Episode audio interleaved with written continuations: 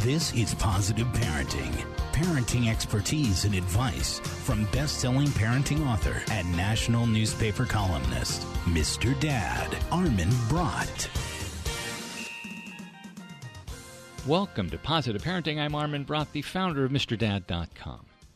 If you're a veteran, whether you've just finished 20 years or longer and you're retiring, or you're finished with your first contract and you're coming back home, eventually need to find a job in the civilian workforce, or almost everybody does anyway. But that, as they say, is often easier said than done. You've spent the last few years, or decades anyway, in a completely different culture that may be very, very different from the one that you're going to be trying to step into as a civilian. In this part of today's show, we're going to be talking about the issues that are faced by returning veterans who are trying to find employment in the civilian workforce. What are the companies that are hiring them? What are the obstacles that you may face when you're trying to get a job in the first place? Maybe you don't have the interview skills. Maybe you don't quite understand how to phrase what it is that you've been doing in your military career in a way that would make that attractive to an employer.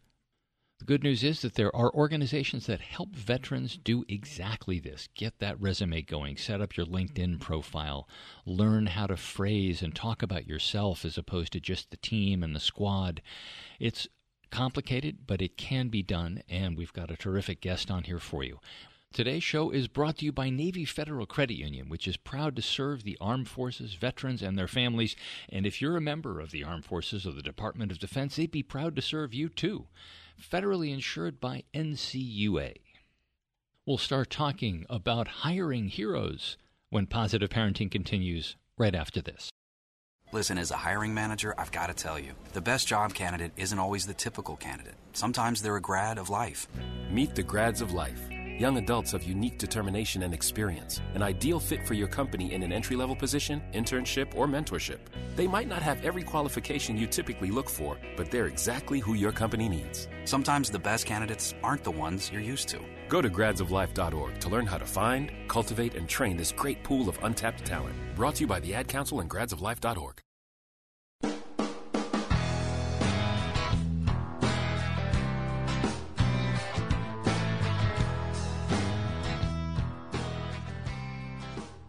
Welcome back to Positive Parenting. I'm Armin Brott. My guest for this part of today's show is Christopher Plamp, who's the interim CEO of Hire Heroes USA.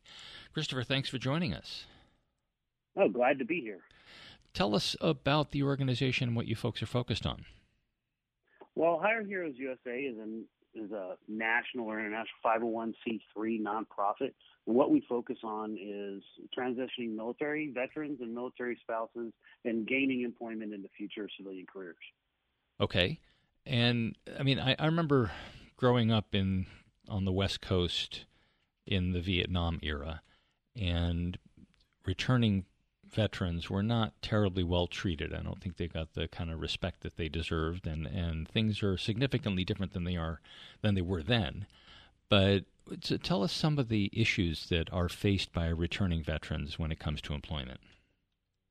Well, one of the big things is that they don't know how to gain a civilian job. They've never written a resume. They normally don't have a plan. They don't know how to interview in a, for a civilian company um, and they don't know how to network, uh, even have a LinkedIn profile or any of this. So it's it's almost a training gap that they have when they leave the military. And the military's done a job at trying to help them in terms of going through TAP. But the key is is that when they reach the problem, when a resume is not getting hits online, when they go into an interview and it goes poorly, we're there to support them. So we're going to help them through those steps. Um, but it's really that they don't know how to do that task. And so we help them through that to take the skills that they've learned and the education they've gotten while they've been in the military and enable them to get that good civilian career. Even though, as you as you said, today companies want to hire veterans. There's a great wave of companies out there that that want to bring them in, but the veterans don't know how to talk about themselves. They don't know how mm-hmm. to talk about their military service. We help them do that. Well, somebody who's been in a high tech field or something involved that, that has naturally transferable skills would probably have an easier time talking about what they've been doing. But how do you help somebody who's been in infantry or you know been, been a tank driver or a, a rifleman in a, in a marine company someplace? How do they take what they've learned and make that even remotely applicable and attractive to an employer? Well, I'll tell you that they don't know what they know. And it may sound silly, but they don't understand. Everybody that has been through basic training in the military has common skills. They have common skills of followership. They have common skills of teamwork. These these soft skills are things that companies find incredibly valuable. But in the military, you view that as natural because everybody has gone through the training. The ability to read a technical manual, the ability to follow orders, the ability to move forward, the ability to adapt when, when there's when it's tough. All these things are inherent capabilities that they have. If if you've been on tanks, hey, you have been responsible for let's say driving a seventy million dollar machine, you know, going forward. If if you have worked on an airplane, you have technical skills. If you've been an infantryman, you've learned how to, to move forward. You've learned how to work as a team to accomplish a common objective. These are skills that can go onto a resume. It's not only those technical skills, it's also those soft skills. And so you have workshops or classes, or how does it work if, if somebody is, is preparing to separate or they've already separated and they're, well, hopefully we'll get them before they run into trouble, but how, how, do, how do they begin to connect with you? So first of all, you're absolutely right. Hopefully, we get them as they're transitioning, um, so that we can avoid any gap of unemployment or underemployment, which is a big problem now for the military. Um, what they do is they register online at www.hireheroes.com, and one of the things that makes us unique is that we'll work virtually with them, so they can be even overseas if they're transitioning out of Germany or even if they're in Japan or if they're CONUS. Um, any of those locations, we can connect with them. We're going to talk with them over the phone. We're going to chat with them on text message. We're going to work with them via email. They'll be assigned to a specific transition specialist that they'll work through the entire time. They'll put them through that training time that I talked about, the resume and the interview and the networking. And then they're going to stick with them as, as they go through the rest of it. So we'll work with them no matter where they are. If they've gotten out and they've gone home to Muskegon, Michigan, we can work with them. If they're sitting at Fort Bragg, we can work with them. Okay. And so, what are the biggest issues that you face? I mean, in in dealing with service members who are, are looking for or about to be looking for employment? Well, the biggest thing is to is to get them to ask for help. Um, it, it's one of these where we're taught to be independent when we're in the military. We're we're, we're taught to be um, you know self sufficient. Is to get out and reach and say, hey, this is something that I don't know. So the first thing is to get them to register and sign up. The second thing is to keep them focused on the transition to convince them that it is an effort. You know, I always viewed it as when I was transitioning, it was my job to find a job. And if, and if they view it like that, then it works a lot better. And they have to take ownership. They have to take ownership of their transition and realize that this is the beginning of the next part of their life. It's going to be their career, and and they've got to grab onto that. That's why we always talk about that we empower them, um, as opposed to place them in a job you place them in a job, you've you've gotten them a job, you've gotten a paycheck. If you empower them to understand how to get into a career, then they can do that time and time again, and they'll be successful the rest of their lives. How do you help folks uh, transfer I guess maybe not, we'll put it this way, not transfer some of the stuff that they learned in the military. And I'm wondering about this when, when they come back and people who've been in the military, they understand that you need to show up at 0700 hours for a particular thing and you're going to stay there until a particular time and then there's a lunch break and then you get back. Uh, and the, the civilian workplace maybe is not quite so rigid in that way. How do you help people to be able to function and to be a little bit more laid back about what's going on in the civilian workforce? Well, the first thing we, we look for is we look for what's a good what's a good place for them to go. We try to keep their we try to keep their mind open. A lot show up and they say, "Well, I've been an infantryman, and so that means that I want to go into security." Well, the first thing you realize is that that is probably that may not be the right path for you. Um, about 60% of the people that show up, when we ask them, right, when they show up, they say, This is what I want to do. What they end up doing is completely different.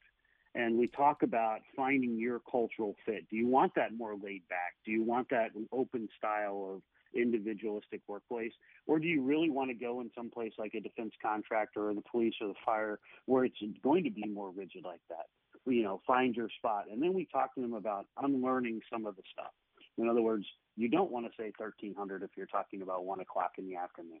Um, you, you do right, want to be right. able, you know, you do also need to be able to talk to talk about yourself in an interview because in the military it's all about we. the team did it, the squadron did it, the platoon did it. And here, when you're interviewing, it's got to be yourself, and you, you're going to drive your career as opposed to somebody else watching over and telling you what the next step is. Unlearning some of that and then teaching them what it's going to be like in the civilian workforce is a critical part of what we do. Well, what about times when you can't really talk about yourself or you can't really talk about the mission if you've come back from a, special forces deployment and what you've been doing is stuff that you'd have to have a security clearance to find out about, or if you've been in combat and and talking about some of the things that you did while you were deployed make you really uncomfortable. How do you help guys deal with that, guys and gals? I'll tell you, coming uh, part of my career was in the special operations world, and so that speaks a lot to me. And really, what you have to do is find out what is that right way to talk about it. You can still talk about the skills that you utilized, the accomplishments that you had, even if you don't want to talk about the down and dirty of the combat situation, or you can't talk about some of the specialized missions that you were on if you were in a classified location. Um, but talking about, hey, you know, we I did use teamwork in this situation. You know, I still use this type of stuff. There are ways to talk about it, but I tell you, it is tough, and especially for the amount of the percentage in the military that has gone and deployed these days, um, and also to not give, you know, to not feed into that kind of persona that is out there through some of the movies and all the rest that that that that, that overall uh, the military is a little bit broken coming home these days. Um, we are people that are good. We're going to be great for companies. We're going to work very well, um, and talk about those positive aspects of it. I'm talking with Christopher Plamp, who's the interim CEO of Hire Heroes USA. We're going to take a quick break. When we come back, we'll keep talking to Christopher. I want to get into some of the more specifics about uh, the issues that are facing guys when they're coming back. And by guys, I mean uh, men and women who are coming back from deployment. Uh, I'm Armin Brott. You're listening to Positive Parenting. Come on, smile. Oh, honey, he's still not smiling. Maybe he's not a smiler. Yeah, maybe he's just not a happy baby. Maybe he's just being a boy. Or maybe he's teething. Maybe it's just a phase. Maybe he has autism, and we can definitely do something to help. Maybe is all you need to find out more about autism. No big, joyful smiles by six months is one early sign. Learn the others at autismspeaks.org slash signs. Brought to you by Autism Speaks and the Ad Council.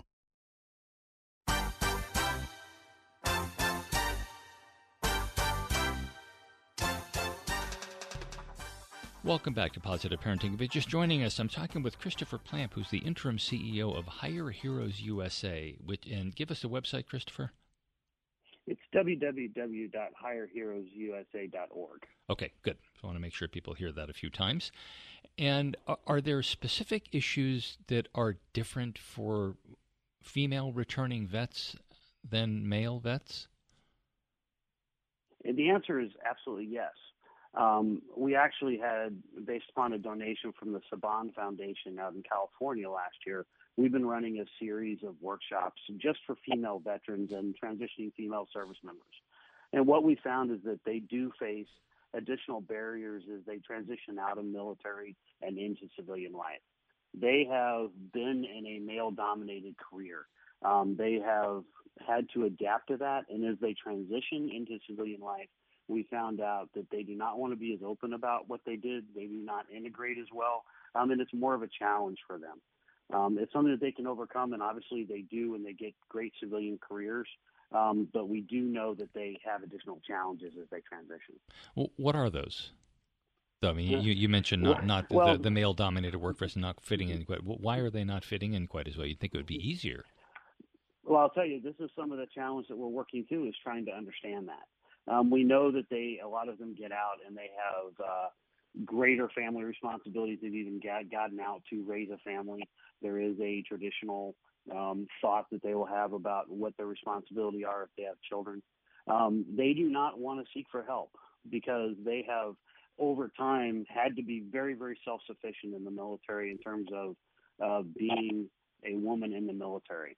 And as such, it makes them more reticent to go out and seek the help from organizations uh, such as ours um, to find that next step. Okay, and so how do you help them with that? What what's what are you providing for them to get them to look at the world a little bit of a different way, in, in a way that's going to help them to achieve their goal. To be honest, the best thing that we found is them talking to other female veterans that are either going through the same thing or have already succeeded. It's that mentorship role that a lot of times makes a big difference. We have a we have a number of uh, transitioned uh, women veterans in our organization, along with, as I said, we bring these workshops together and we let them talk amongst themselves as we're teaching them, and we found that that is hugely beneficial to them. Okay, and how do you help people to deal with? I mean, well, if, if, you're coming back to a place where there's not a lot of military families or there's not a lot of military presence, which is something in, in a lot of California, for example, when somebody comes back to the to the Bay Area of California, where there really is there are no more military bases anymore, and it's hard to find somebody who knows anybody around here who who has had anything to do with the military. And there's this this sense of well I've seen the military on TV or I've seen them in movies. And you know you're dealing with people who just have no clue and may have preconceived notions that you're a baby killer or of whatever it is that they that they have. I mean, you you have to find yourself explaining your whole life to, to somebody who just has no clue. That's got to be an important part of the training that you're providing. Well, how to talk about your military service and how to talk about yourself is a critical portion of, of putting yourself forward. Um, we also work with companies, which is on the other side, to talk to them about how to stand up a veteran hiring initiative. And companies that do not have a robust military presence inside of themselves sometimes struggle to know how to bring in the newly transitioned military members. Um, this getting a job and getting involved with a company is part of the transition into getting into the community because it is a foundational bedrock portion where you know you're going to have an income, you know you're going to start meeting with people, you're going to find out more about the local community uh, just by having that job. Um, and it depends upon where you're going. Fortunately, these days, as opposed to kind of like you talked about in the Vietnam era, there, it's much more welcoming across the entire country in terms of a transition military member. Um, it doesn't mean there's going to be be places that it's more difficult and places that is um, less difficult to transition into. But that's also a way you can reach out to other organizations that work specifically on community integration. Um, and so we, one of the things we do is we link with other nonprofits that do that, that either give you opportunities to volunteer in your community or give you opportunities to meet with other veterans in your community to engage in that social network. Um, and we find that that is very effective. I know that you're you're out there working with companies to encourage them to hire more veterans and you're helping them to understand why that's such an important thing. There are, I'm sure, companies that whether it's it's a written policy or an unwritten policy or whether it's just individuals may have something against veterans. Um, how do you help somebody, a, a veteran who's out there applying for jobs, who comes in contact with a company where he feels or she feels that there's really uh, a, an anti-veteran or anti-military bias, which I would imagine would be in, something that's illegal. It absolutely is. They cannot discriminate based upon their military service, but just like just like age or sex or anything else, you will still see that discrimination happen, whether it's illegal or not. One of the big things that we tell veterans or military spouses as they're looking for the next job is to make sure that when you're interviewing, make sure when you're looking at the company, that it's a two way street. It is they need you for the skills that you have, but it needs also needs to be the right company culture for you. And it's not always taking that first job offer, which is sometimes the hardest thing to tell them is that sounds great, but boy, you just told me that during the interview, or you just told me when you visited, this is the feeling that you got. Maybe that isn't the right place for you. Maybe that isn't the right job for you. And your counselors are helping people through the entire process from uh, job training and, and acquiring skills through resume writing and everything else, right? So our, our transition specialists help them through the resume writing and the application and the networking and the and all the rest. We also partner with other nonprofits and other non and other um, training programs out there, and also for education where we may the advice that we give them may be, hey, if that's really where you want to go, if you want to um, go into IT, then what you need to do is either go get these certifications, mm-hmm. go get this education, and then and then go for that job. So we're always going to try to steer them the right way. Now we stay in that core in the career counseling, the resume building, the networking, but we have partnerships with multiple training programs, with uh, some education people that will counsel you for uh, online universities, with uh, over 450 companies. Then the other part of our of our company that I think is really great is we have about 750 volunteers across the United States in corporate America. And so if you want to get into a certain field, we'll be able to find one of our volunteers who will give you an hour long counseling in terms of, hey, this is what it takes to get in this career field. Here's what the interview is going to be like. Here's the down and dirty. Many times they come out of those going, ooh, I really do need to go back to school, or I need to go get a certification, or I need to go get this training. And uh, and then we'll support them even through all of that, even if that's a couple of years. Um, and we'll still be connected with them until that time that they get into the job that they want. Give us a little bit of a sense of how many employers you've worked with. Well, we have about 450 partnered employers that we work with. Um, but the key is is that we're trying to empower the veterans and the military spouses to find their job. So about 50% of our uh, clients go into small, you know, just it's the small businesses that really drive America, and they'll get into those. We also obviously get a lot into back into the federal government um, other big retailers, Amazon, Walmart, uh, these types of companies also uh, work with ours. And you've hired, or not hired exactly, but you've helped in, integrate anyway, more than 20,000 people, right? Yes, actually, last week we just went over our 24,000 that we've uh, wow. that we've certified that we've uh, helped getting into a new job. Okay, so what's the best way? I think you, you mentioned this at the very beginning. But let's let's go over this again. But the, the best way for somebody who's coming up at the end of a, of a contract, they're they've decided that they want to separate, whether they're retiring or whether they're just finishing up a tour, and that's that's going to be it for them. Uh, how do they start connecting with you? It's very simple. You just go online and you go to www.hireheroesusa.org and then there'll be a big banner that says to register, or you look for uh, the registration link on the homepage, and that will take you right into our system to start asking for help. Okay. And some people, an online experience is going to work well, and other people really could benefit from face to face meetings with, with someone. Does that exist? Absolutely. And just go on there and look for services, and then it'll have a list of all the workshops that we're doing around the United States. Okay. Uh, what what goes on in the workshops? During a workshop, it's a one day event. We're going to get to know you. We're going to have some transition specialists there. We're going to go over what your career aspirations are. Then we're going to start to look at if you have any any sort of resume. Look at your training projects or products. Start to talk to you about what path seems the best. We'll normally bring in some employers and some HR professionals to run a panel to talk to you about the system, and we might have some volunteers there. We'll help you get a headshot um, so that you'll have a great picture to put on LinkedIn. And then we'll also then sign you up to work with those transition specialists on our online system. So the online job services like LinkedIn and other things like that are, or Indeed.com, are important parts of the job search portfolio.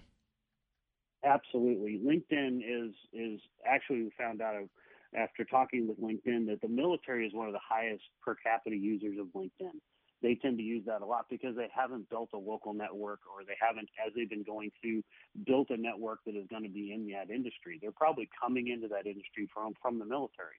So it's a way for them to reach out and stay connected with their military network as they spread out throughout the United States and the world. It's also a great way to connect with other military people who are already in the job or the company that you're looking to get to. So we find their the military or the veterans utilization of, of LinkedIn to be very high and very successful. Christopher Plamp is the interim CEO of Hire Heroes USA, and the website again is hireheroesusa.org. Thank you so much for joining us. Great to have you. Oh, it's been a pleasure. Thank you. Jill, why don't you tell the class what you did this weekend? Well, my dad and I went in search of some magical minnows and found a zillion of them in the stream from our lookout rock. Then my sister and I escaped from an evil slug king and went back to my super twig fort for safety. Then we told stories till it got dark, and the Big Dipper led us all the way home. Wow. Where were you, Jill? We went to the forest. It's not that far away. Ask your parents to take you and your friends to the forest this week. It's closer than you think. Check out discovertheforest.org. Brought to you by the U.S. Forest Service and the Ad Council.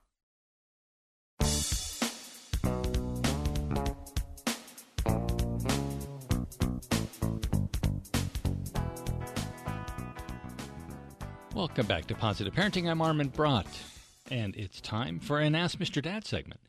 Dear Mr. Dad, my daughter is almost two, and being a dad has been the greatest experience of my life. But lately, I look at my child and feel absolutely nothing. What is wrong with me, and what can I do to get my mojo back?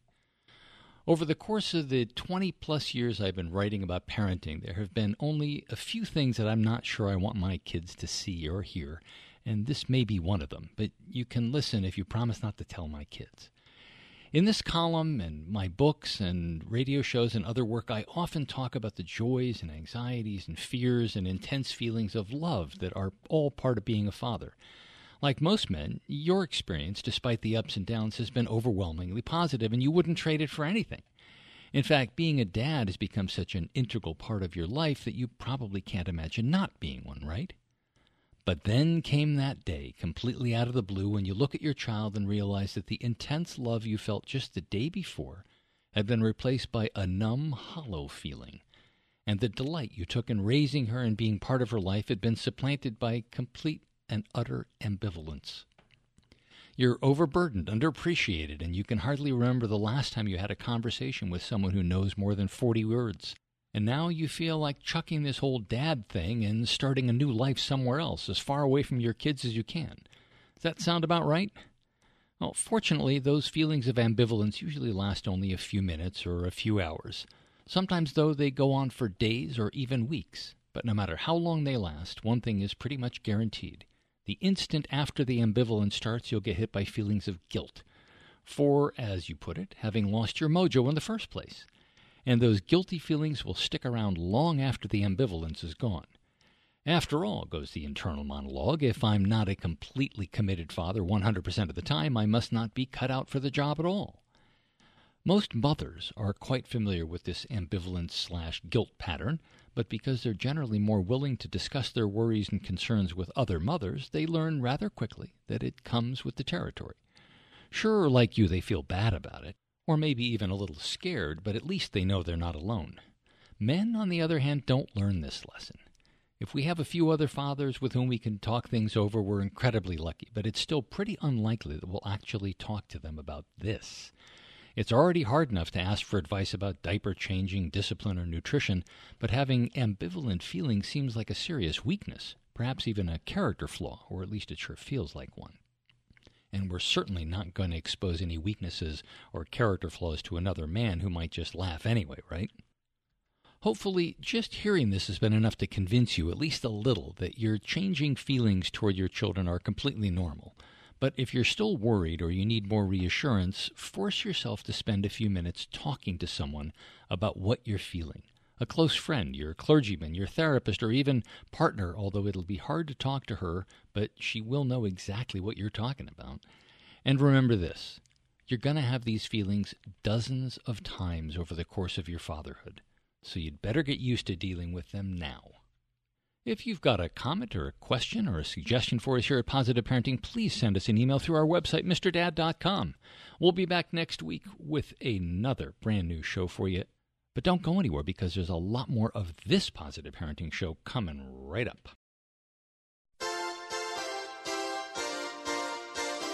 More with Mr. Dad, Armin Brott, after this from the MrDad.com radio network.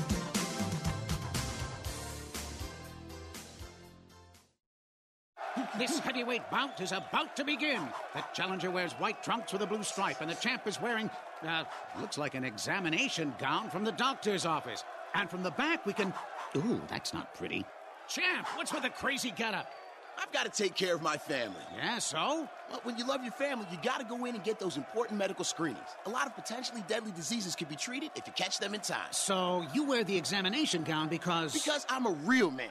Real men take care of their families and get those tests. Real men wear gowns. Okay, champ, good luck. Here we go. The champ's not wasting any time. Oh, it's over. This fight is over. Champ, you barely broke a sweat. Any words for your fans out there? Remember, go to ahrq.gov for a list of the tests they need to get and when to get them. What was that web address again? ahrq.gov. And remember, real men wear gowns. Go to ahrq.gov. This message brought to you by the U.S. Department of Health and Human Services, AHRQ, and the Ad Council.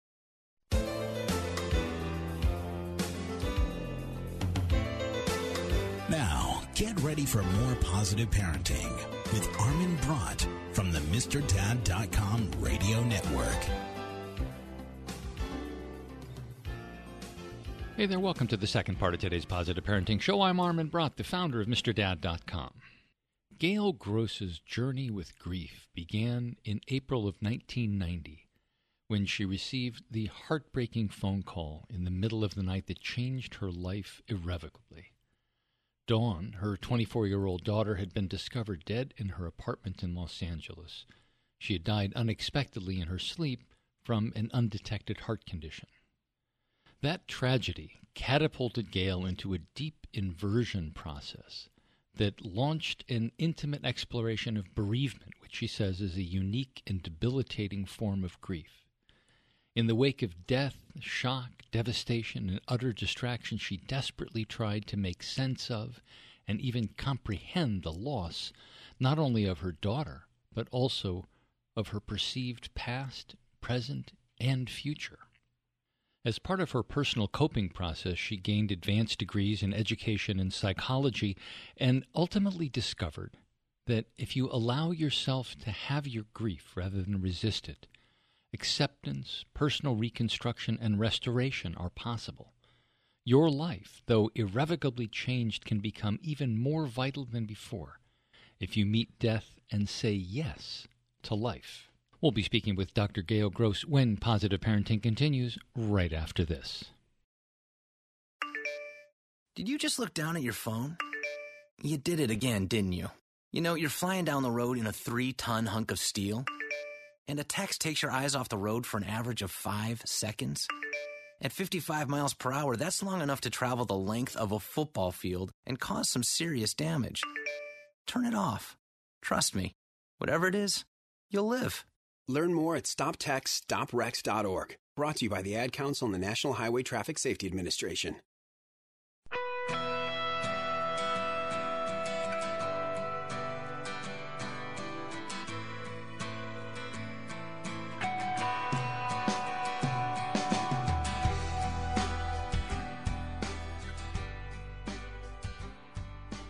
Welcome back to Positive Parenting. I'm Armin Brott, and my guest for this part of today's show is Gail Gross, who's the author of The Only Way Out is Through, a 10 step journey from grief, grief to wholeness.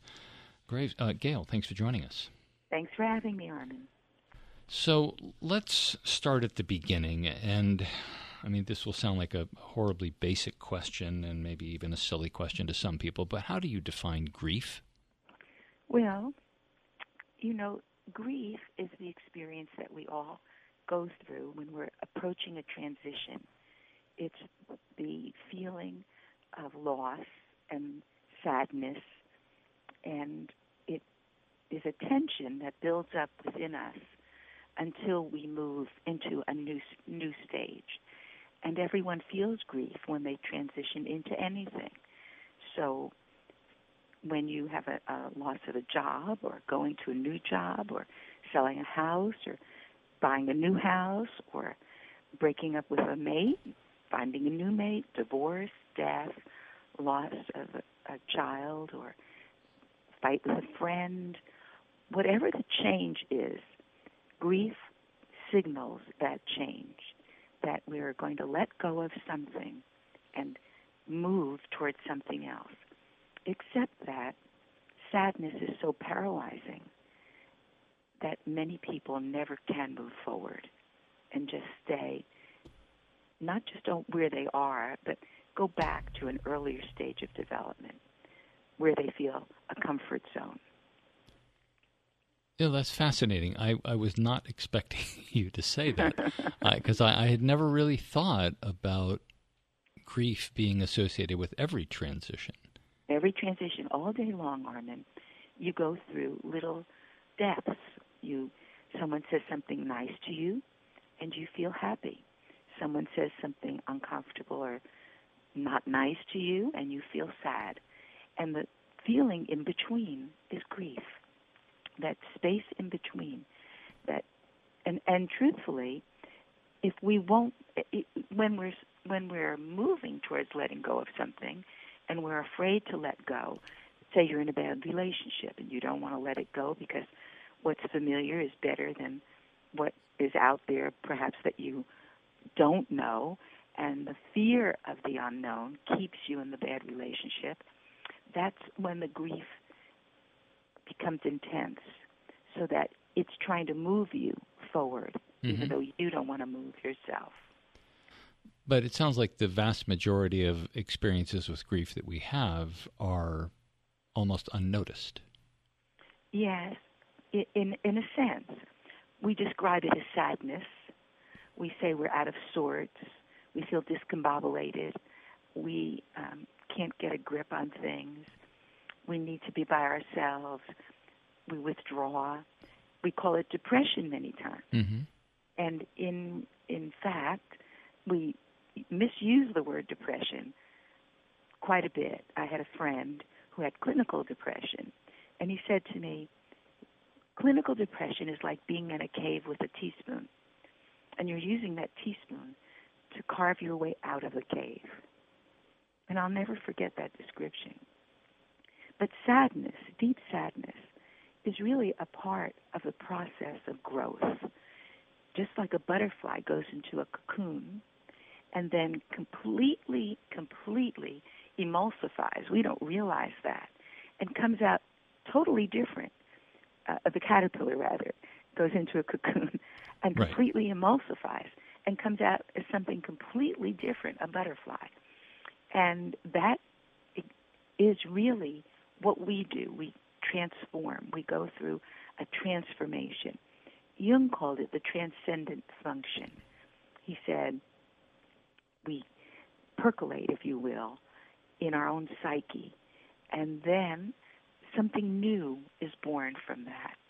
And that something new is our transformation. Hmm, fascinating.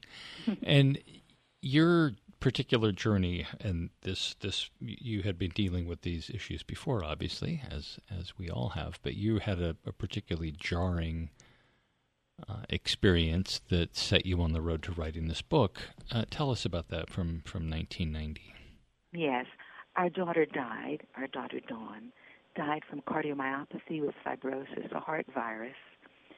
And we were on a trip and got that proverbial call in the middle of the night. And in that second, from one second of feeling fine to the phone call, our entire life changed. And we were psychologically, my husband and I, completely deconstructed, very vulnerable and frightened. And you you shift almost immediately when such a trauma uh, occurs to an earlier stage, even as young as seven, when you feel not just vulnerable but incapacitated, fearful, feeling that you're hopeless and helpless, and that type of tragedy really can paralyze you to never move forward in your life. And so being a psychologist, not at that time, but being a psychologist now, I have formatted a process that I used in my own journey. I would never have discussed my own journey in such a personal way if I hadn't been on a particular um, um, te- television show. Really, it was um, uh, on Fox, and I was asked to comment on children in death and terrorism. And I received a terrible email from a mother who had lost a child, and she excoriated me. What did I know about the loss of a child? How completely devastating that was. And I actually understood where she was coming from, because the the loss of a child, the death of someone you love, a, a mate, a child, is so deconstructing that if someone hasn't been there, they really can't meet you at that edge, no matter how compassionate, no matter how empathetic, which is why groups like Compassionate Friends are so successful, because they are other people like you who have been there, who have walked this journey, and they can reach their hand out to you, and you, therefore, can take it. And that's what made me write my own story not just my own process. Because I realized that no one would see it as authentic unless I explained that right. I had walked that walk myself. Yeah, I think you talk about in, in somewhere in the book. I can't remember exactly where it was that that uh, books on grief tend to be either either memoirs or science, and they they tend to be somewhat detached Right. in a lot of ways. Which yours yours combines memoir and science, and is definitely not detached. Yes, Um, I. In fact, I asked my son to write um, a, a chapter for me on his experience because I think what's lacking in so many, in so many books such as this, and and in our own experience as parents when a child dies, is the recognition that siblings suffer terribly, but because they've never seen their parents fragile before, they suppress their suffering. And they do things to prop up their parents rather than deal with their own feelings. And the danger of that is that they will stay there and not be able to get on with their life, stay in that sadness, stay in that disconnect, Mm-hmm. and that what we would simply call depression, Yeah. but is really grief. Well, And so I asked my son to talk about his experience so that it, it would bring to the surface that a sibling feels in his own way the same loss. oh, I'm, I'm sure it's in many ways it's the same, but it's also probably quite different. Well, it's different in that the sibling relationship is different. And the many times there is lack of resolution. It's the last time you saw each other or the things you didn't say or the things you wished you had. And so there's this relationship that has stopped that in a sense is is so close because siblings actually especially if they are close as my children were really are very, very much together, like a little team. They expect their parents to die one day, and they expect that they will go on with the family. And not only that, but most people don't re- really think about this, but biologically, siblings are closer than parent and child. Because Right, sib- right. siblings are actually carrying mother's genes and father's genes. Exactly. So together, they are biologically closer, which is why if a child needs anything um, in the healthcare world from a, um, a donor, the best donor is the SIB. Right, right. Um, talking with Gail Gross, who's the author of The Only Way Out is Through, a 10 step journey from grief to wholeness. We're going to take a quick break. When we come back, we will keep talking with Gail. I'm Paul George of the Indiana Pacers. When I was six, my days were spent playing basketball. When I was six, my dream was to make it to the NBA. When I was six, my mom had a stroke. So I want you to learn to spot a stroke fast. F A S T. F, face drooping. A, arm weakness. S, speech difficulty. T, time to call 911. I'm Paul George. Spot a stroke fast. Visit strokeassociation.org. Brought to you by the American Stroke Association and the Ad Council.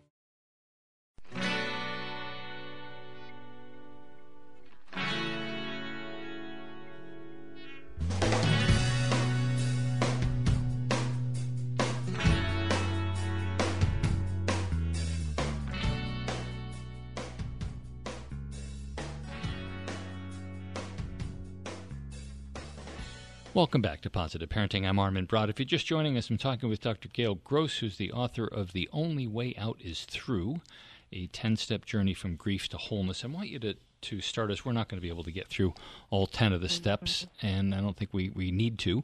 But how did you begin to get from this deconstructed stot, state that you, you talked about, this Yes. com- complete devastation and, and horror? To begin to find your way back? Well, you know, I started with the idea of courage and choice. You know, Winston Churchill's great line, if you're going through through hell, keep going. And unless you move forward, you're frozen where you are. And you move back often often to old patterns and old ways of behaving because there's a comfort zone there and you really don't feel safe in this new place that, that your psyche has thrown you. And at some point, every parent has to decide to live because the loss of a child is so devastating. You just don't think you can go on. And so it's a conscious choice to go on. And if you're going to go on, you have to decide how to do it, how to make the most of your life. And that is very much a Jungian concept. You know, Carl Jung was the student of Freud, and he believed very much in inner work, in accessing your unconscious, and, and stated quite clearly that the unconscious was really who we are. It's the most of who we are, and that we think the ego is who we are, but actually it's the function of us.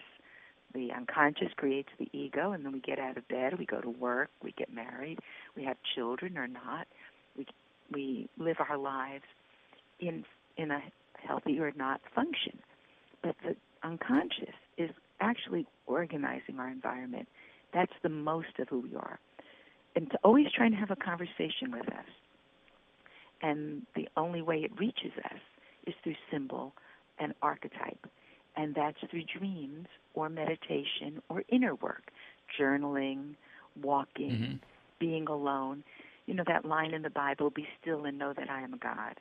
Only by quieting yourself can you hear your inner voice. And only by listening to your inner voice can you find your true vocation. But how so, can you even begin to hear an inner voice when you're being bombarded with the, the noise and the the shock of what's happened? Yes, when you're devastated, completely devastated, it's easy actually to quiet yourself because you're leaking energy. It takes so much energy to to grieve that you recognize you're very very tired a lot of the time. That's part of the the sadness and, and it, it's very much a part of depression. And these biological things set in at the moment of, of trauma to save your life, your psychological life. Because by leaking energy, you slow down, and your psyche is slowing you down so that you don't die from shock. In, in a sense, and in, in fact, some parents do die from shock. And they have this, this occasion of instant death where it, the trauma is too much and they just die. They just have a heart attack. So it, it sort of works the way voodoo works or things mm-hmm. like that, where something frightens you and you just stop living. So, you know, your psyche wants you to live and it slows you down and you get tired. And the key is to allow yourself to have your grief. I almost called this book People Who Grieve Can Live Again yeah. And and the key is to let yourself grieve, to let it wash over you, to go out if you want, to stay in if you want, to cry if you want, to laugh if you want, not to feel guilty. Most parents feel guilty because the primary role of a parent is to save their child. You know, every parent says, I throw myself in front of a car or a train for my child. And in most cases, they would. At the end of the day, however, we don't have a crystal ball. Nobody knows how things are going to work out. If we did, we'd all do the right things all the time. But because we don't, we do the best we can with either our genetic or or environmental background and patterns or with the choices we make that are conscious always you know doing the best we can with the information mm-hmm. so and then the so so what's so that you were talking about courage and choice and and moving con- continuing to move through. So okay. after you've you've gotten to the point where you can hear the voice, right, or your your own so inner the, your inner voice, what what do you do then? Well, the the courage and choice is the decision to live, and then the hearing your own voice is the inner work. So that you know, in a psychological mode, what model, what actually is going on is You've been cast out of this safe cocoon that you live in, or I would call it a persona, when you hear of the trauma of death. And now you're cast into this place with no familiar scaffolding or structures. In psychology, we call it the neutral zone. I call it the valley of despair. Now, here is where all of your disowned material, your shadow material lives. It's also where all the inner work can happen the journaling, the dream journals, the dream, paying attention to your dreams, because that is the language of your unconscious, which is trying to have a conversation with you. Meditating, prayer, contemplation, it is in this quiet place that you can access your own unconscious. And now, if you do inner work in this place by yourself, you will be moved forward into a larger persona automatically. Not at first, not right away. At first, you're in shock, and you're in shock for about a year. And then you're required to be real, to recognize, not to be, to recognize death, not in the model of magical thinking, hoping your child will turn up in your kitchen, but or your mate or whatever, but knowing that this person that you loved is dead, and you can go on. And not only can you go on, but you can go on more vitally than you were before, because you know something that most people don't know. You know how fragile life is. Mm-hmm. And all of the energy that you use to suppress your feelings in this valley of despair is released because you're doing this inner work. Right. And then it's returned to you because all the fertility for the next stage of your life is in the disowned material, the suppressed material, what Jung would call the shadow material. Now, and what so about when you take that Gail, back, your libido returns. Gail, what what about people though who don't have any interest in doing the inner work? They just want to move on. Can you do that? No. Um, people do move on, but they don't move on in in a way that serves them because a lot of your vitality, your libido, your energy for life is used up, that creative energy, in suppressing or holding down your feelings. So people who suppress their feelings and repress their feelings and just move on and don't want to do, don't want to talk. I know many families never want to talk about their loss. They never want to uh, mention it again. They don't want to think about it. But it's there. But it's there without finding a home. So it's it's pushed inside, and it does a lot of damage inside. Free floating anxiety, depression. But if we confront it by doing this inner work, we can find a place for it to live inside. We integrate it back consciously. And when we do that, we no longer project it out onto our mates, our other children, our friends. But if we just move forward without being conscious, we'll move forward without that vitality. And by moving forward in that way, we move forward backwards. We become more childish. We go back to the hmm. old patterns that are familiar to us. And we often lose our relationships because, especially husbands and wives, they, men and women are quite different. Our psyches are different. Our brains are different. Together we make a whole, but we look at things differently. A woman takes her grief home. She's living it 24 7. A man goes to the office, he compartmentalizes, and that's natural to both. So it's very difficult to grieve with your mate. Yeah. The, the styles are different. And as a result, 80% of all couples that lose a child, for example, also lose each other. So those that mm. have lost so much already lose the person they loved. Yeah. But if they become conscious, they can consciously do things to reestablish the vitality and love of their relationship. Gail Gross is the author of The Only Way Out is Through a 10 Step Journey from Grief to Wholeness. Thank you so much. Thank you, Armin. And before we go, a special thanks to Navy Federal Credit Union for supporting today's show. They proudly serve the Armed Forces, Department of Defense, veterans, and their families. Federally insured by NCUA.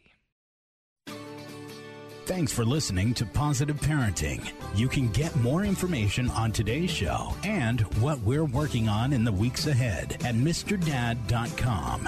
While you're there, visit the MrDad.com gift shop with everything you need to help you become the dad or mom you want to be. Positive Parenting is a production of the MrDad.com radio network. Now, go be a great parent.